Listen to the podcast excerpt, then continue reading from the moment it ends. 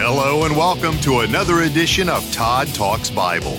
This engaging discipleship based Bible study is sponsored by Church Discipleship Ministries, and our teacher is Todd Tolles, the founder and director of CDM. A career firefighter captain before entering the ministry, Todd founded Church Discipleship Ministries to equip and empower believers to fulfill your calling to be a spiritual warrior dedicated to fulfilling the Great Commission. Let's listen in now as Todd talks Bible. So we're at Revelation chapter 12 in our study, and I got to ask, who's the woman?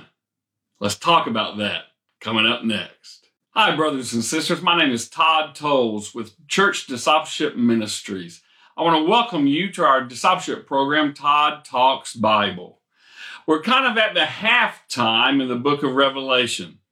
Yeah, that's right. Just like the Super Bowl is going to have a long halftime show, we're kind of seeing the same thing in the book of Revelation here at chapter 12. You see, John is still kind of playing catch up, trying to get us caught up to what all is going on in the world during the trumpet's judgment. Now, even though this isn't a real interlude because it didn't break up the action of the trumpets, it's very important stuff for us to understand because it is setting the groundwork for what's going to happen in the next part of the book when we start looking at the bowl judgments. So, all the events in chapters 12 through 14 are events that was happening throughout history, all the way up through the trumpet judgments. Now, how do I know this? Well, it's pretty simple. Flip over to Revelation chapter 14, starting in verse 1. In verses 1 through 5 of this chapter, you'll see that there's the 144,000 Jewish people up there having a special worship service with Jesus. And they're singing a new song that only they can sing because they were the ones that helped spread the gospel during this first part of the seven year time of Jacob's distress. And it also is happening at the midpoint here because if you read on, that's when the bowl judgments start. So, since the 144,000 Jews are not up in heaven until that point, and they started at the beginning of the trumpet judgments, then it's pretty clear that this last three and a half years is what's going on. And in chapter 12, 13, and 14, we're still there in the first half of the time of Jacob's distress, that three and a half year period, in the first half of it, where all these events are taking place.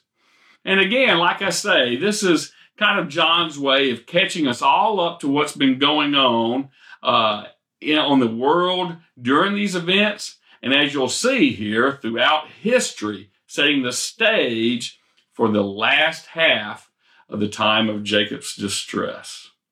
So let's hop right in into chapter 12 and let's see what's going on here because chapter 12 is an important history lesson that John gives us in his vision. Revelation chapter 12, starting in verse 1. Then I witnessed in heaven an event of great significance. I saw a woman clothed with the sun, with the moon beneath her feet, and a crown of 12 stars on her head. She was pregnant, and she cried out in the pain of labor as she awaited her delivery. Suddenly, I witnessed in heaven another significant event. I saw a large red dragon with seven heads and ten horns, with seven crowns on his head. His tail dragged down one third of the stars which he threw to the earth. He stood before the woman as she was about to give birth to her child, ready to devour the baby as soon as it was born she gave birth to a boy who was to rule all nations with an iron rod. And the child was snatched away from the dragon and was caught up to God and to his throne. And the woman fled into the wilderness where God had prepared a place to give her care for 1260 days. So, here in these first six verses, John is setting the stage to reveal to us the kingdom of Satan and everything that's going to transpire after this point in the rest of the book of Revelation. And to do that, he has to set the stage with three main characters. the woman, the male child or the boy, and the red dragon. And these characters will come into play throughout the rest of the book. Now let's look at it. Who is this woman? Well, I think the woman represents the nation of Israel. Now, how do I know that? Well, look at the reference to where it says, clothed with the sun, uh, standing on the moon, and a crown of 12 stars on her head. So here she is, clothed with the sun. The moon is beneath her feet, and she's got 12 stars, kind of like in a crown around her head. Now, this is almost the exact imagery that Joseph used to refer to himself and his family back in Genesis. Let me read this. Joseph had a dream. As you know, he had a lot of visions, and he had a vision here that he related to his family. Genesis 37, verse 9 through 11 says this Then he, referring to Joseph, dreamed another dream and told it to his brothers and said, Behold, I have dreamed another dream. Behold, the sun, the moon, and 11 stars were bowing down to me. But when he told it to his father and to his brothers, his father rebuked him and said to him, What is this dream that you have dreamed? Shall I and your mother and your brothers indeed come to bow ourselves to the ground before you? And his brothers were jealous of him, but his father kept the saying in his mind. So his father, Jacob, kept thinking about that. Now, you immediately you're going to sit there and say, but he only had 11 stars in the dream. Well, it was 11 stars bowing down to him. He was the 12th star. So I think that imagery of the 12 stars, the sun and the moon is being carried over into this chapter to let us know this is the nation of Israel. And also, if you want to get spiritual about it, you could kind of see how the nation of Israel and all the Mosaic law we know from studying in Hebrews is a shadow of the real way God wanted things to be with Christ living within us and the gospel of his salvation. So the sacrifices of the Old Testament were shadows of Christ's sacrifice, and we know this. And in a way, that's kind of like the moon, isn't it? The moon doesn't have its own light, it reflects the light of the sun. Just like the Mosaic law didn't have any light of its own, it was simply reflecting the true light of Jesus' sacrifice and his gospel of salvation. So there's two reasons there, I think, that are very strong to suggest that this is the nation of Israel. But it's also a third piece of evidence, but we'll come to that near the end when we look at the character of the male child. Let's go on to character number two. The next character that's talked about is in verse 3. Suddenly I witnessed in heaven another significant event. I saw a large red dragon with seven heads and ten horns and seven crowns on his heads. So, and it talked about how his tail dragged down a third of the stars with him. And we talked about how we think that is the angels that went in rebellion with him and later became demons. So, who is this dragon? Well, I kind of get got you gave you a hint because we talked about it already. The red dragon is Satan, of course, and it's pretty easy to figure out. Look at verse 9. This great dragon, the ancient serpent called the devil or Satan, the one deceiving the whole world, was thrown down to the earth with his angels. So, right there in the vision, it tells us who the red dragon is. It's Satan. Also, in Revelation 20, verse 2, we see the same answer given to us. Revelation chapter 20. I'm going to start in verse 1. Then I saw an angel come down from heaven with the key to the bottomless pit and a heavy chain in his hand. He seized the dragon, that old serpent, the devil, Satan, and bound him in chains for a thousand years. So again, Satan is being referred to as the old serpent, the dragon. Now, what does that mean? And the and the horns and the heads and the seven crowns on the seven heads. Well, you may you know get confused here, and a lot of people start looking at all this imagery in the book of Revelation and they start trying to come up with all kinds of weird uh, ex- explanations of the imagery and what it means. And there's really no need to do that. The Bible has given us the key to all this imagery. If you ever study the book of Daniel, and I highly encourage that you do so, Daniel has several prophecies about the future of mankind and the governments that will rise up and fall down throughout history. And these governments are all represented by different beasts. And so Daniel, it has these visions. And it, the book of Daniel is real easy to understand because every time he's trying to figure out what it is, an angel pops up and explains what the imagery is. So if you read through Daniel, you'll see the following trend. And that's why Daniel is the key to understanding the book of Revelation. Daniel's key in the book of Daniel, it says that beasts always has beasts representing empires or kingdoms, you know, huge kingdoms. Today, what we would call empires. Huge kingdoms that have many kings underneath the head king. So, empires is what we'd call it today. So, the beasts always represent these huge empires. Heads always represent divisions of these kingdoms or these empires.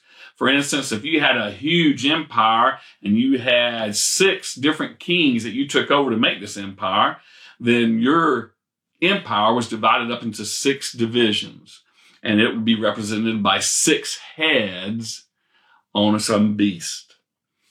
Horns always represent these vassal kings over these uh, little divisions in your empire. So, getting back to our uh, mythical example, if you had an empire and you had six countries that you took over to make your empire, then you would have, and that was the six heads, then you would also have probably six vassal kings running each of those divisions of your empire, and they would be the horns.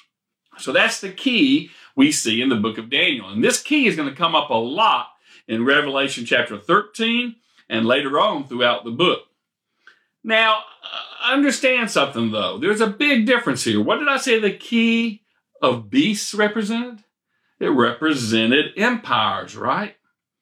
But this isn't a beast, is it? It is a red dragon, it says. Now, in Revelation 13, verse 1, it says, I saw a beast rising up. But in Revelation 12, it says a red dragon. So there's already a difference here. And if a beast in Revelation 13 represents an empire, and when we study it later, you'll see that it does, then the red dragon is different than a beast. But why is there so, more, so much similarities? And this is what gets people confused. They say, well, the beast in 13 sounds just like the beast in 12. Ah, but it doesn't. There's several important differences. One of it is it's not a beast in Revelation 12, it's a red dragon. But the key thing is don't confuse a beast or a kingdom that Satan has put in power with the representation of Satan himself. Why is Satan presented as a red dragon with seven heads, ten horns, and seven crowns on his head? Well, I think it's quite simple. It's like father, like son. If Satan is behind an empire, if you have a satanic ran or uh, empire dedicated to evil that Satan behind the scenes is is running, maybe even through possessing of the leader of this empire or whatever. But if Satan is is at the heart of some unrighteous nation, and there's been plenty of those in history, then that nation is going to reflect Satan, just like a son looks like his father. So Satan's traits, his characteristics, will be embedded in whatever empire he is manipulating to do his evil work. Satan is a liar, Jesus told us, a liar from the beginning and a murderer from the beginning. And every evil empire, if you'll notice, has lying in it. Uh, the leaders are liars. They're always trying to deceive people. And there's a lot of backstabbing and murdering going on in these evil empires in history, isn't it? And by the way, that's a rule of thumb. If you want to know if a politician is a good politician to vote for, check his record of things he said in the past. Is he a liar? Then he's not of God, he's of the devil, because Satan's the father of all lies. If he's honest, then check further and see if there's other reasons why. But honesty is a good point. So you check further to see if he's a good person sincerely. But if you ever catch someone lying or a politician lying or a leader lying, you can bet your bottom do- do- dollar, you can bet your bottom dollar that Satan is, is giving that person strength. Satan is behind the scenes with that politician leader because Satan is the father of all lies. No one who lies has the Spirit of God controlling them. That's a fact. So the red dragon is Satan. Now let's look at some of the other imagery. He has seven heads in this representation. And that indicates that there have been seven empires that Satan has been behind the scenes with. And if you look at biblical history, you'll be able to spot these seven empires pretty quickly because they're empires that always had something to do with ruling over Jerusalem, either attacking Jerusalem and ruling over it for a short time or even a long time, like uh, Rome did. And we're going to come up to these different empires later. So I'm not going to tip my hand yet and tell you everything about them. We'll look at that when it comes up later in the book of Revelation. But you just for right now, you got to understand that these heads represent these seven great empires and divisions in history where Satan's kingdom uh, was ruling and influencing uh, Israel in a very negative way. It was controlling Israel. It had political control over Israel. Now, it said it had 10 horns. Well, I think it's because, in the context of chapter 12 in the book of Revelation, that the 10 horns represent 10 kings. That there will be this one world government backed by Satan.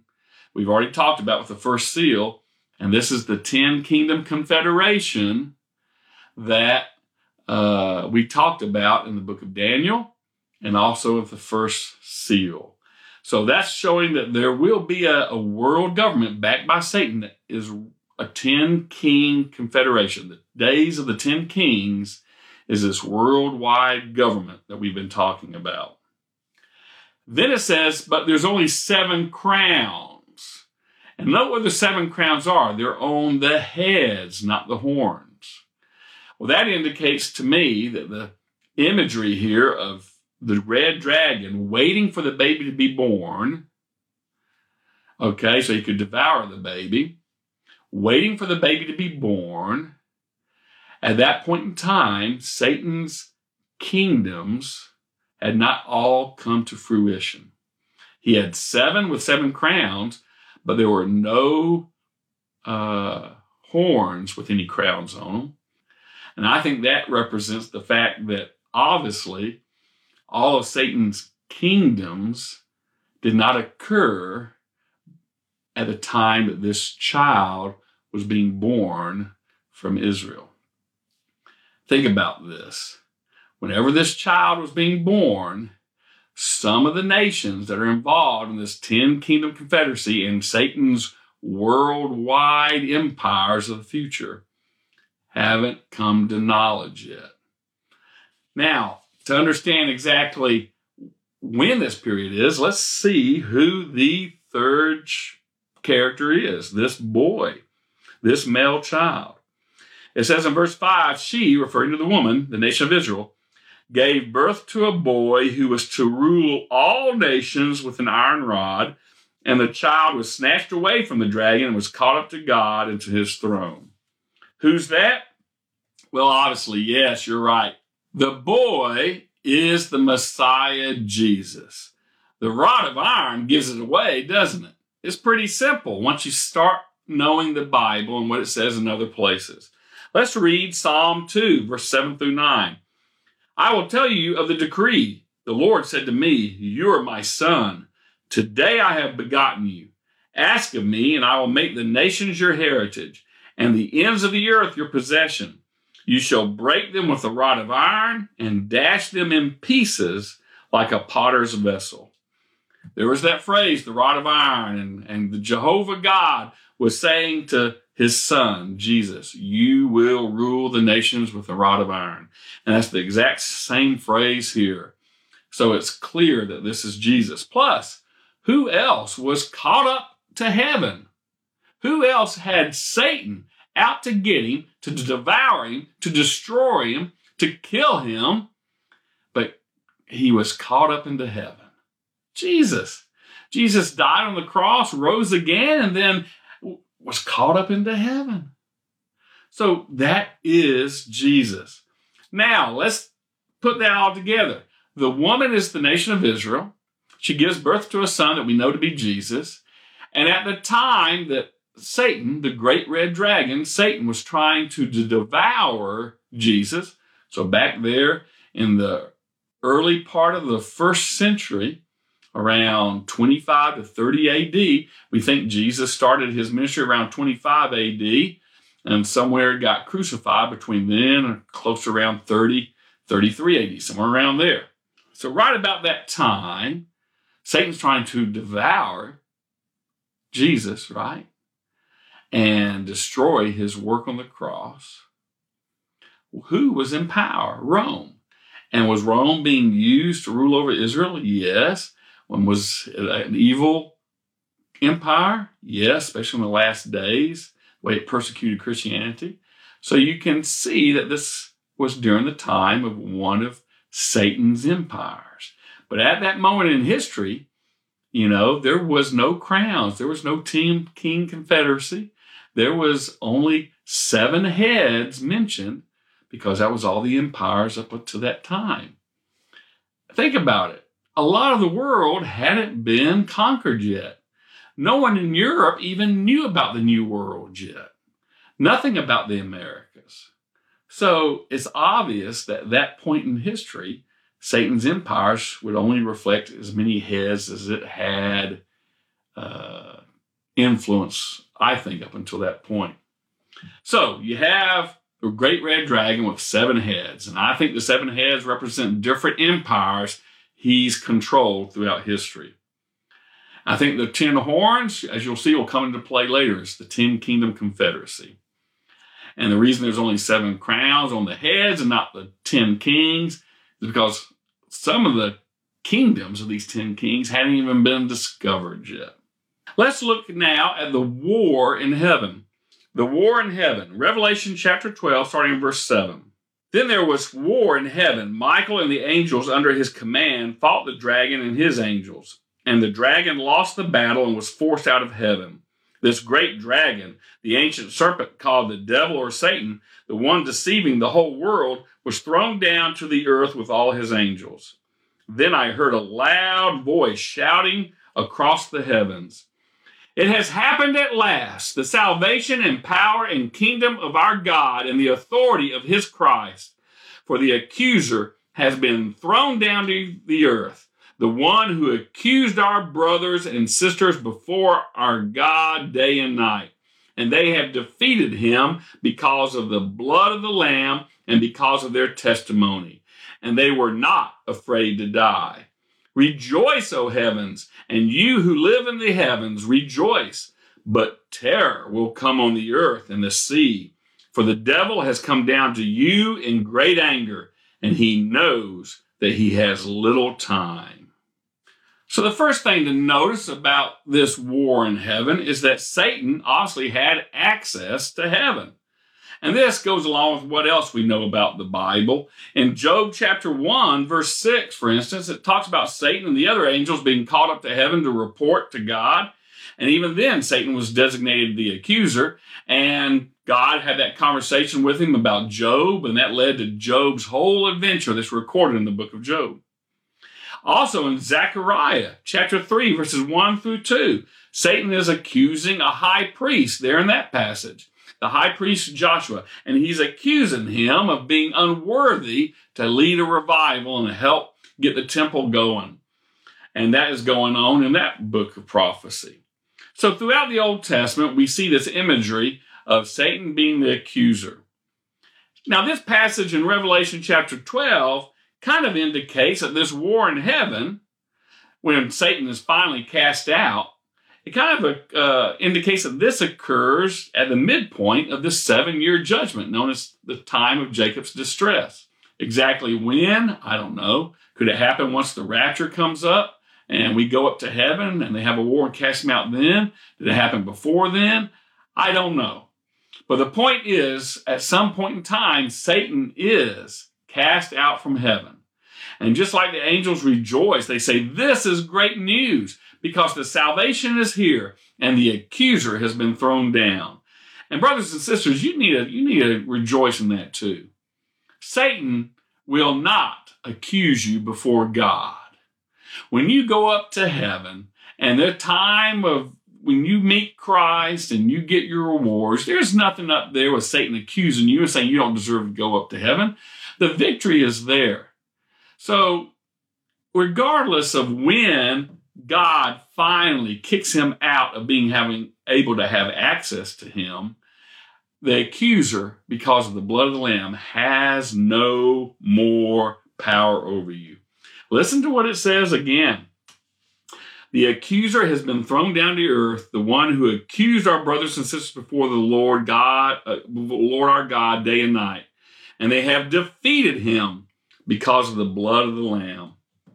So the blood of the Lamb, it covers you, and Satan will not accuse you anymore. But whenever it happens, he gets cast down, and the angel says this But terror will come on the earth and the sea, for the devil has come down to you in great anger, and he knows that he has little time. So, devil, Satan, the great red dragon, gets cast out, and he knows his time's almost up, and he goes wild. He goes wild, and he just starts having vengeance upon everyone. Well, what's he do? Well, let's read about it in verse 13, Revelation 12, verse 13. And when the dragon realized that he had been thrown down to the earth, he pursued the woman who had given birth to the child. But she was given two wings like those of a great eagle. This allowed her to fly to a place prepared for her in the wilderness, where she would be cared for and protected from the dragon for a time, times, and half a time. Then the dragon tried to drown the woman with a flood of water that flowed from its mouth. But the earth helped her by opening its mouth and swallowing the river that gushed out from the mouth of the dragon.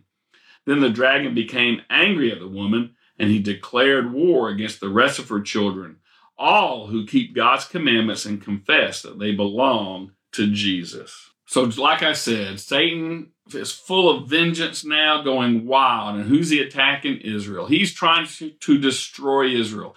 Everything about Satan's war has been trying to stop God's plan. He knew if he could wipe out Israel, that would stop the Messiah from coming. So that's what he tried doing in the Old Testament, but it didn't work. He knew that if he could get Jesus to not go to the cross, that would stop God's plan of salvation. And that's why he offered to give Jesus everything he owned if he would bow down and worship him, like we talked about last week. But that didn't work. And now he knows he's been cast out of heaven. The judgments are coming. The trumpet judgments have already been blown. And, and some point in time during this time of Jacob's distress, he is cast out during these last days. And he realizes he does not have much time. And so what does he do? He goes after the nation of Israel, trying to wipe them out. Now it says the wings of a great eagle come to rescue the lady.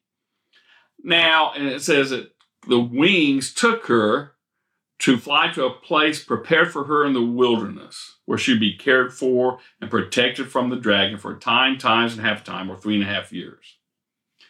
Now, the southwest of Israel, in the area of the Sinai Peninsula, is typically always been called the wilderness throughout the Old Testament.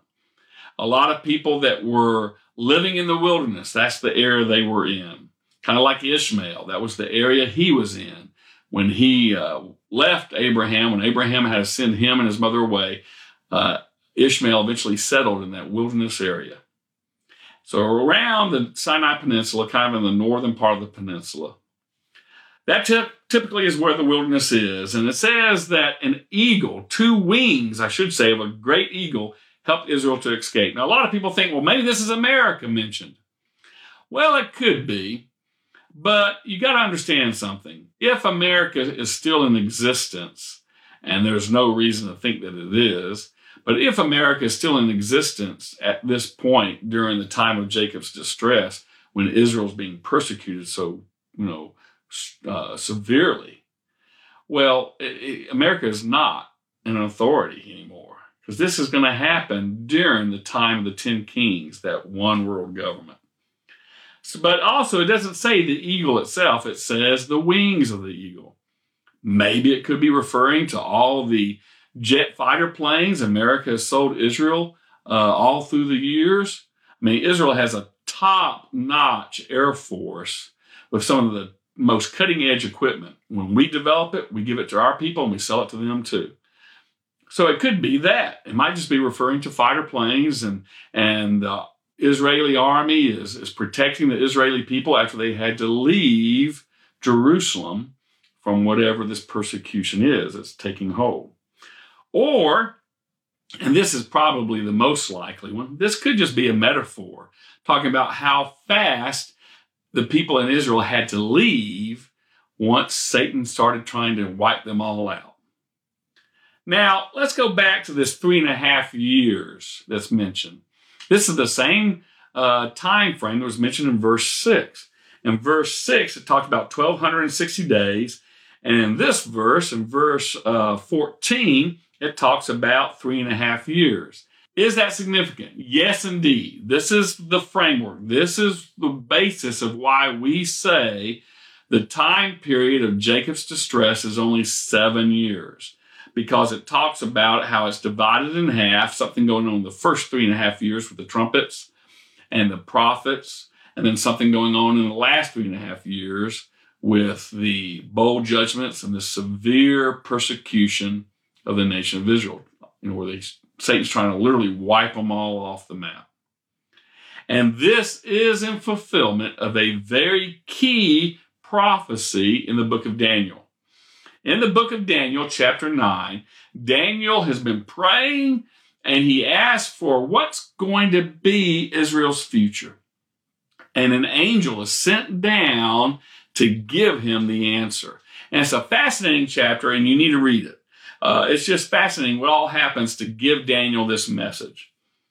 But I just want to read the actual prophecy, and then we're going to explain how it fits into Revelation. So, Daniel chapter 9, starting in verse 24. 70 weeks has been decreed for your people and your holy city to finish the transgression, to make an end of sin, to make atonement for iniquity, to bring in everlasting righteousness, to seal up the vision and prophecy, and to anoint the most holy place.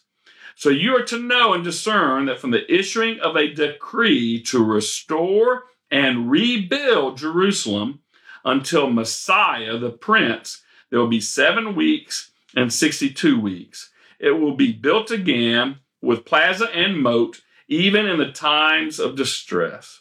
Then, after the 62 weeks, the Messiah will be cut off and have nothing. And the people of the prince who is to come will destroy the city and the sanctuary. And its end will come with a flood. Even to the end, there will be war. Desolations are determined. And he will make a firm covenant with the many for one week. But in the middle of the week, he'll put a stop to sacrifice and grain offering and on the wing of abominations will come one who makes desolate, even until a complete destruction, one that is decreed, is poured out on the one who makes desolate. Now, the first thing to note in this prophecy in the book of Daniel is that obviously he's not talking about 70 weeks. In fact, in the Hebrew, it says 77s. Uh, and when you look at it throughout history, you'll see that he's obviously talking about years. So he's basically saying 70 periods of seven year periods. Okay. 70 cycles of seven year periods is a better way of saying it. And 70 of these seven year periods have been decreed for the nation of Israel. That's 490 years, right? 70 times seven years per each week is 490 years. And it says 490 years have been decreed to make an everlasting, well, let me read the whole thing because it's very interesting. To make an end of sin, to make atonement for iniquity, to bring in everlasting righteousness, to seal up vision and prophecy, and to anoint the most holy place. So, 490 prophetic years have been decreed to bring us salvation and stop sin, and to bring everlasting righteousness, and to seal up vision and prophecy, and to anoint the most holy place. So, it's talking about 490 years of prophetic years have been decreed to wrap everything up the gospel, salvation, to seal up the need where we don't even need a prophet anymore because it's all been fulfilled, and to anoint the most holy place, which is, of course, Jerusalem, but it's talking about heaven because we talked about how there was a temple up in heaven and the most holy place up there with the Ark of Covenant.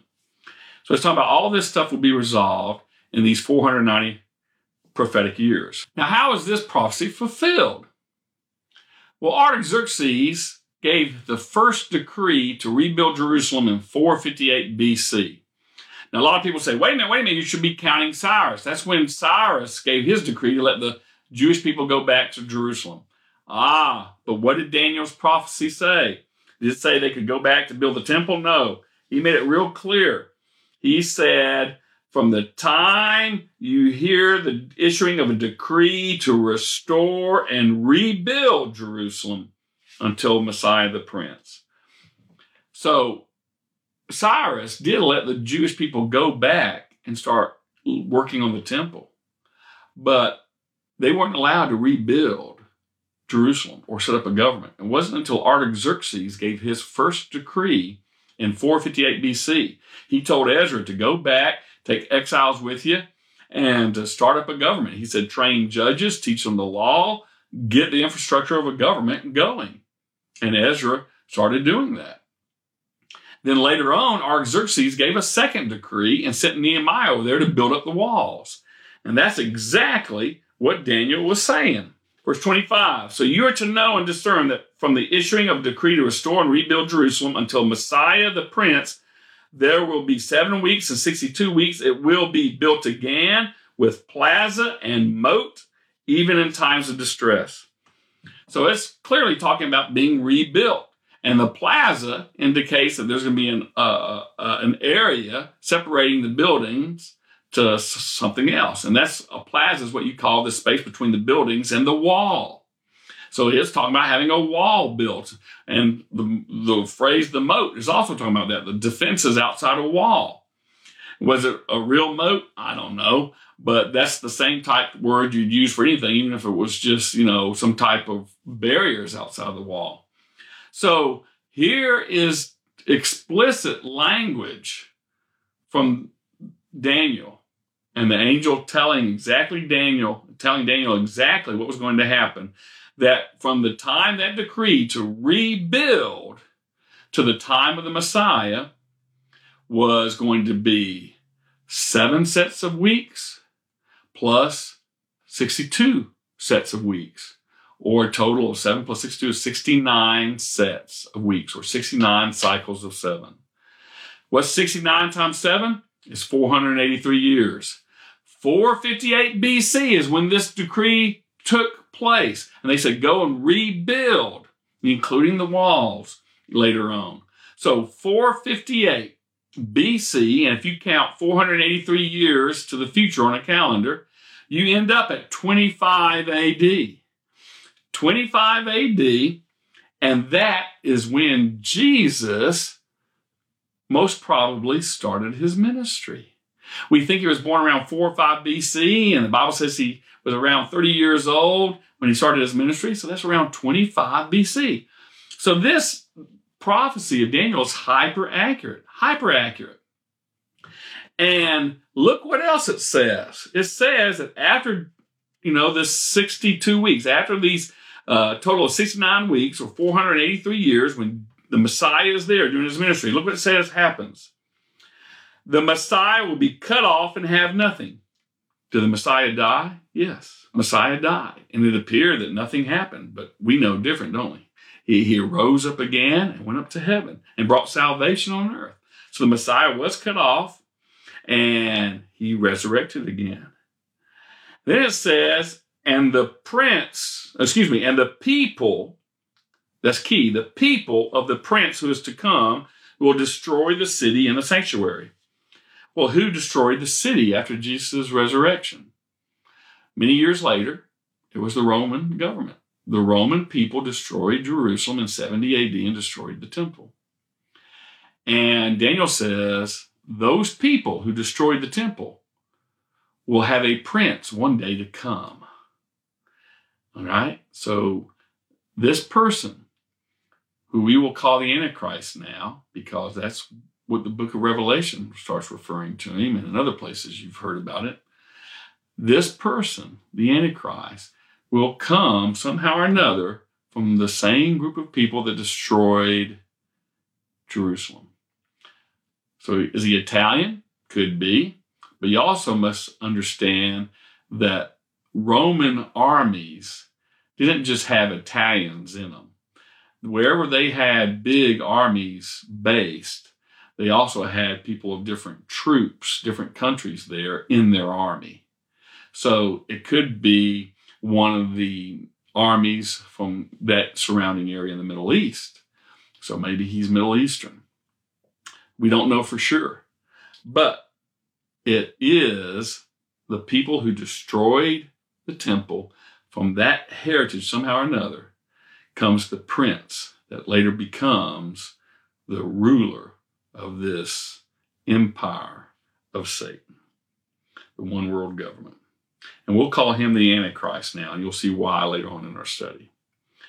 But look what it says it says that this person will make a firm covenant with the many or with Israel for one week, for seven years.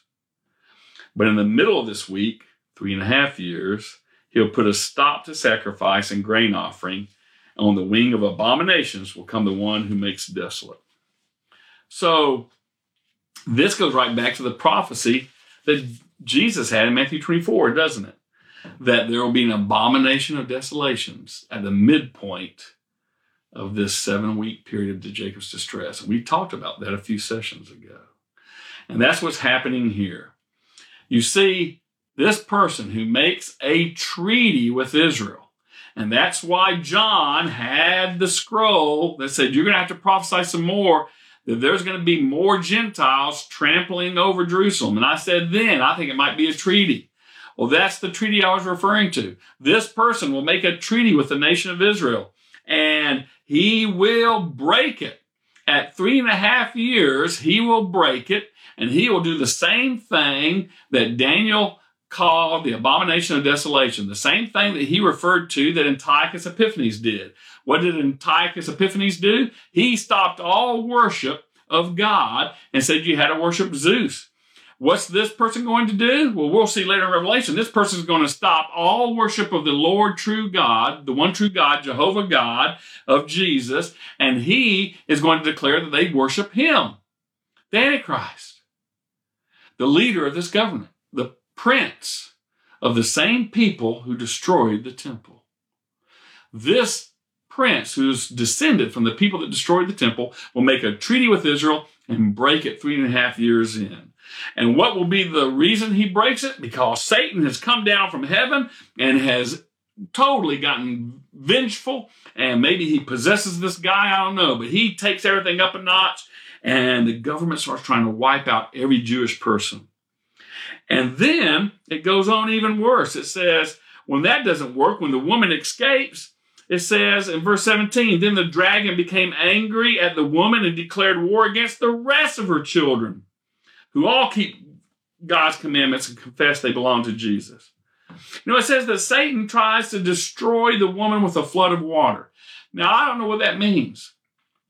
But Daniel also talked about the end coming with water. Okay, the end will come with a flood. What does that mean? Does he try and divert a river to destroy Jerusalem put it underwater? I don't know. I don't think so because Jerusalem's on a hill. I don't know how it could happen. Uh, I heard an old preacher one time say that the water here coming out of the dragon's mouth refers to Gentiles. that water always represents the Gentiles. Well, I'll be honest with you, that sounds plausible that the Gentiles, a flood of Gentiles trying to take over Jerusalem. But I can't find anywhere in the Bible that water represents Gentiles. Typically, water represents, you know, the Spirit, like the living water of God. So I don't know where he got that, and I don't know if that's it or not. I don't know. If you do, send me in a comment below, and uh, maybe you can educate me. But for, however, something happens where he tries to destroy Israel with water. Uh, some sort of metaphor there is going on, and they escape again into the wilderness because of the wings of an eagle. Uh, somehow a metaphor there, and they are safe. And that's when Satan just tries to wipe out everybody who believes in Jesus. Not just Jewish people, but everybody who tries to follow Jesus. And all this happens, according to Daniel, in the last half of that seventh week, that 70th week. The last half of those seven years, known as the time of Jacob's distress. So this treaty is broken halfway into it, or three and a half years, and then all this happens. So we were at that halfway point. The prophets were preaching and the trumpets were blowing in the first three and a half years, and now Satan has been cast out. Destruction is at hand. He's going after everybody, trying to wipe them all out. And the next three and a half years is unfolding, just like Daniel prophesied. So this is going to be a horrible, horrible days of persecution. And how did they survive it? I mean, think about Christians at this time. They got saved after the rapture, so they're there on earth. How did they survive? Well, again, let's look at what the angel said. For the accuser has been thrown down to earth, the one who accused our brothers and sisters before our God day and night. And they have defeated him because of the blood of the Lamb and because of their testimony, and they were not afraid to die. So, how do they overcome this persecution? They do it the same way all believers do when they're persecuted. They overcame it with the blood of the Lamb. They knew that they were saved, not because of their works, but because of Jesus' blood. And they survived it and overcame it because of their testimony. What's their testimony? How they got saved and what God's done in their life. They knew God was real because of all the things He did in their life, and they had a testimony to share and so they trusted God. They had the blood of the Lamb, their testimony, and thirdly, they did not love their life even unto death because that's the best way to translate this phrase. You know, the NLT, which normally does a great job, says they weren't afraid to die. That's really not the best translation of Greek. Literally, it says they did not love their life unto death. See, dying is not so much a thing of fear. Most people don't want to die because they love their life so much. And we see that with Christians a lot most Christians don't want to give up things in their life to serve God fully. And so when the time comes, they don't want to die because they're still loving life too much. And those are the ones that lots of times will recant when they have to face death for believing in Christ, or they can still have life if they reject Christ and go on. And that's the goal of all persecution, isn't it? It's trying to get you to recant to reject Christ and go on. And those who love their life more than Jesus will do that. That's why Jesus says you can't love your life. If you love your life and try to hold on to your life, you'll lose it. But if you take up your cross daily and you follow me and you put me first in your life, you die to yourself and follow me, then I'll give you true life. And it's those people who have already died to themselves and dedicate their lives to serve God that can stand up during persecution because they don't love their life, even until the point of death. So the blood of the Lamb, their testimony on what God's done for them, and they don't love their life, they love Jesus more those are the three things that allow these people to survive persecution. And those are the three things that allow Christians throughout the last 2,000 years to survive persecution and to head for it with their, you know, to survive persecution and go through it with their head held high, even if they have to die for Christ. That's how they do it. And that's something that we as Christians in America should learn now. Because even if we're not at the end, you never know if we're going to have to face persecution. The way things look, I think we will. Well, the chapter ends in something that's very interesting. Revelation chapter 12, verse 18 says, Then he stood waiting on the shore of the sea. Now, you may be looking at your Bible and say, Hey, I don't have a verse 18. And that's what's interesting about this. Older translations put that phrase, that sentence, then he stood waiting on the shore of the sea, as part of chapter 13, verse 1, which makes a lot more sense. That's where it really flows to. But a lot of more modern translations and, and they have earlier and more accurate manuscripts keep it with verse 12. I mean, verse, uh, verse 18 of chapter 12. But you got to understand something. You know, the chapters and verses weren't done by John or anybody who God used to write his inspired word. Those were added by man much later so we could find references a lot faster. So it does fit that this sentence will go with the next chapter. And as you'll see when we study it, it flows real good that way. Additionally, it's interesting that this Greek word, some translations will translate it, then he stood waiting on the shore of the sea. And some will translate it, then I stood waiting on the shore of the sea. And there's evidence to translate it both ways. So which is it? Is it Satan standing on the shore of the sea or is it John standing on the shore of the sea? Well, personally, I think it's both. John is there watching this vision. And what's the vision he's watching? He's watching Satan, the red dragon on the shore of the sea, fixing to do something. But chapter 12 just leaves John standing there, waiting to see this event. And I'm afraid that's where we're going to have to leave John also until we study next session, chapter 13. So until next time, keep your eyes to the sky and read your Bible. Thank you for listening to Todd Talks Bible, sponsored by Church Discipleship Ministries. For more information, please visit churchdiscipleshipministries.com or check today's show notes for the link. Our teachings are also available on YouTube. Simply search for Todd Talks Bible. I'm Brian Race, encouraging you to subscribe to this podcast so you'll never miss an episode. Also, consider sharing this timely teaching with someone you believe needs to hear it. Until next time, may the grace of the Lord Jesus Christ and the love of God and the fellowship of the Holy Spirit be with you all.